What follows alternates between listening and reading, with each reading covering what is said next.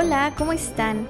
Quiero empezar este episodio con la pequeña aclaración que nos referimos a Halloween o Noche de Brujas como aquella celebración popular sobre películas de miedo, niños pidiendo dulces, disfraces, máscaras y bueno, todas esas costumbres que hacemos los mexicanos desde la década de los 80, que es cuando empezó a aumentar el número de personas celebrando esta fecha.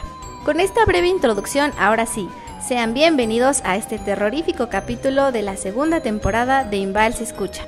Somos una empresa innovadora y de prestigio con experiencia en la práctica de avalúos. Inval se escucha, conoce y aprende. Para este episodio me acompaña Diana e Israel y algo muy interesante por contarles es cómo el Halloween pasó de ser un festival celta desde hace más de 3.000 años, una fiesta celebrada en Irlanda el 31 de octubre, cuando la temporada de cosechas llegaba a su fin y abría las puertas al año nuevo celta. Y ahora es todo un fenómeno comercial a nivel mundial. ¿Cómo pasó esto?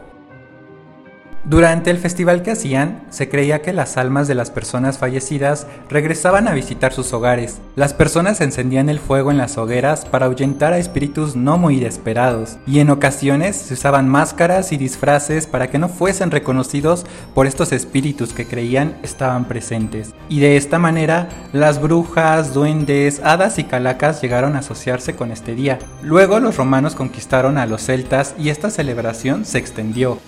Llegó a Estados Unidos por inmigrantes irlandeses. Se empezaron a desarrollar festivales que marcaron la cosecha e incorporaron elementos de Halloween, elementos que poco a poco se volvieron más alegres y más divertidos. Y así como pasó en el resto del mundo, el Halloween llegó a nuestro país debido a la influencia del cine y la cultura popular de los Estados Unidos.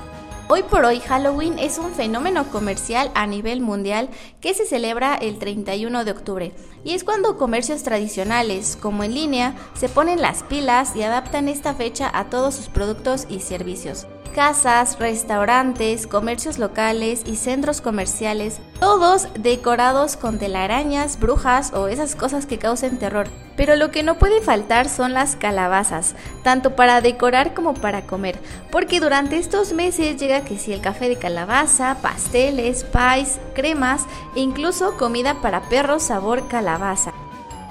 Hablando de las calabazas, ¿ustedes sabían que el estado de Sonora es uno de los principales lugares que exportan estas calabazas a Estados Unidos justamente para la festividad de Halloween? Seguramente las han visto en películas a estas calabazas, les ponen una sonrisa y las colocan afuera de las casas como decoración.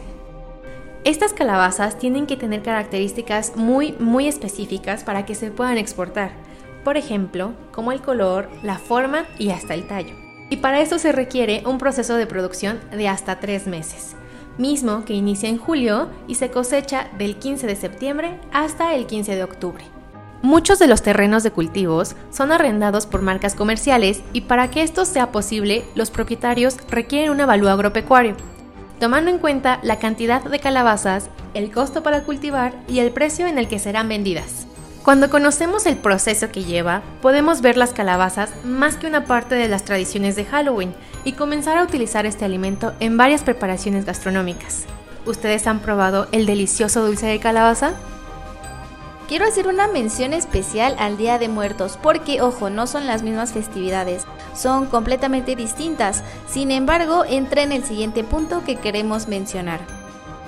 Y al ser celebraciones con fechas muy cercanas una a la otra, siendo Día de Muertos en México es el primero y 2 de noviembre. Los mexicanos planean sus compras, que si las decoraciones, que si la ofrenda, la comida. Es una derrama económica considerable, gracias al turismo que visita las celebraciones nacionales consideradas patrimonio de la humanidad. Durante estos días, el gobierno también pone en marcha festivales, exposiciones y celebración, con el fin de seguir incentivando esta economía.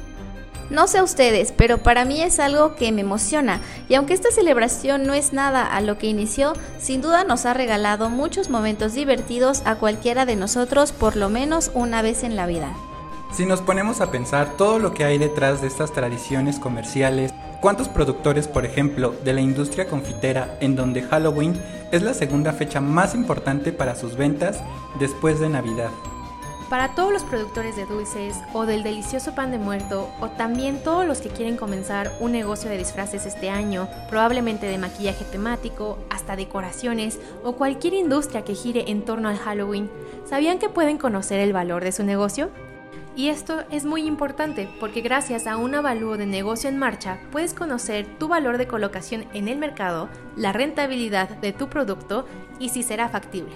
En Inbalsa podemos obtener una estimación de valor de salida del mercado para que llegues al consumidor final y que todos disfrutemos de estos productos tan comerciales que nos encantan. Porque, ¿a quién no le gusta pasarla bien en Halloween?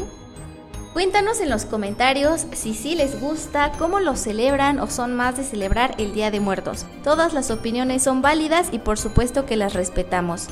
Si llegaste al final de este episodio, gracias por escucharnos. Ponte tu mejor disfraz y sal a asustar o a que te asusten. Te invito a activar la campanita para recibir notificaciones de cuando subamos un nuevo episodio. Escúchanos en Spotify, Apple Podcast, Google Podcast y Amazon Music. Y recuerda que Balsa es tu mejor elección en avalúos.